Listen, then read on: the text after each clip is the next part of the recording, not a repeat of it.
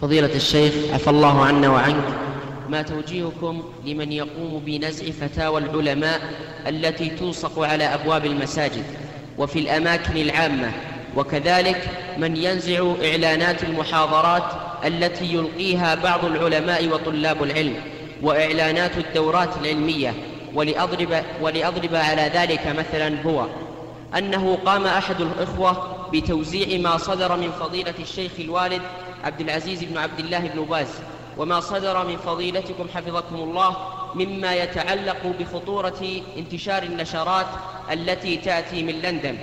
قام بتوزيعها في أحد المساجد فقام بعض الناس بسحبها فوضعها مرتين فثلاث فسحبت. فلما سأل من قام بهذا العمل قال هذه تثير الفتن بين الناس فما توجيهكم حفظكم الله تعالى.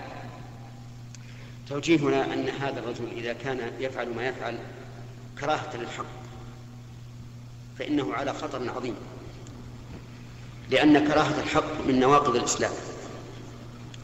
وأما إذا كان يفعل ذلك كراهة للشخص الذي يقوم بالحق بقطع النظر عما يقوم به فهذا دون الأول ولا يعتبر في حكم الأول لكنه آثم ومعتد على أخيه. حيث منع من انتشار علمه ومزق وسائل الانتشار. وأما دعواه أن النشرات التي تأتي من لندن تثير الفتنة فلا أظنه صادقا في هذا. أي أنه قال هذا ولا أظنه صادقا فيه لأنه يعلم أن الفتنة كل الفتنة في انتشار هذه النشرات. وتمزيقها وإحراقها هو سبب لإطفاء الفتنة. ولا أحد يفتتن بها ويحب أن تنتشر إلا وهو من رؤوس الفتنة والعياذ بالله. فنصيحتي لهؤلاء أن يتقوا الله عز وجل في أنفسهم وفي شعبهم الوادع الهادئ المطمئن وأن لا يقبلوا مثل هذه النشرات التي تثير البغض والعداوة والكراهة للعلماء ولولاة الأمور وتوجب الشقة والفرقة بين الرعية والراعي لأن هذا من أسباب الفتن.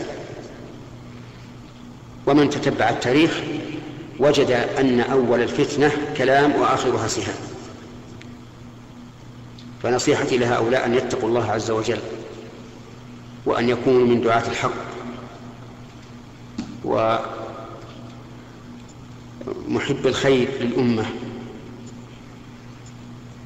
ولكننا واثقون بإذن الله عز وجل أن هؤلاء لن يفلحوا. كل من كان ظالما فإنه لا يفلح. لقول الله تعالى إنه لا يفلح الظالمون. ولقول الله تعالى إن الله لا يصلح عمل المفسدين. ولا شك أن النشرات التي تأتي من لندن كما قال الأخ السائل حسب ما نعلم أنها إفساد ومثار للفتنة وأن إتلافها هو الذي يحصل به زوال الفتنة. وأنا أنصح كل من رآها أن يمزقها ويحرقها. وأن ينصح من ابتلي بمحبة متشابهة نعم.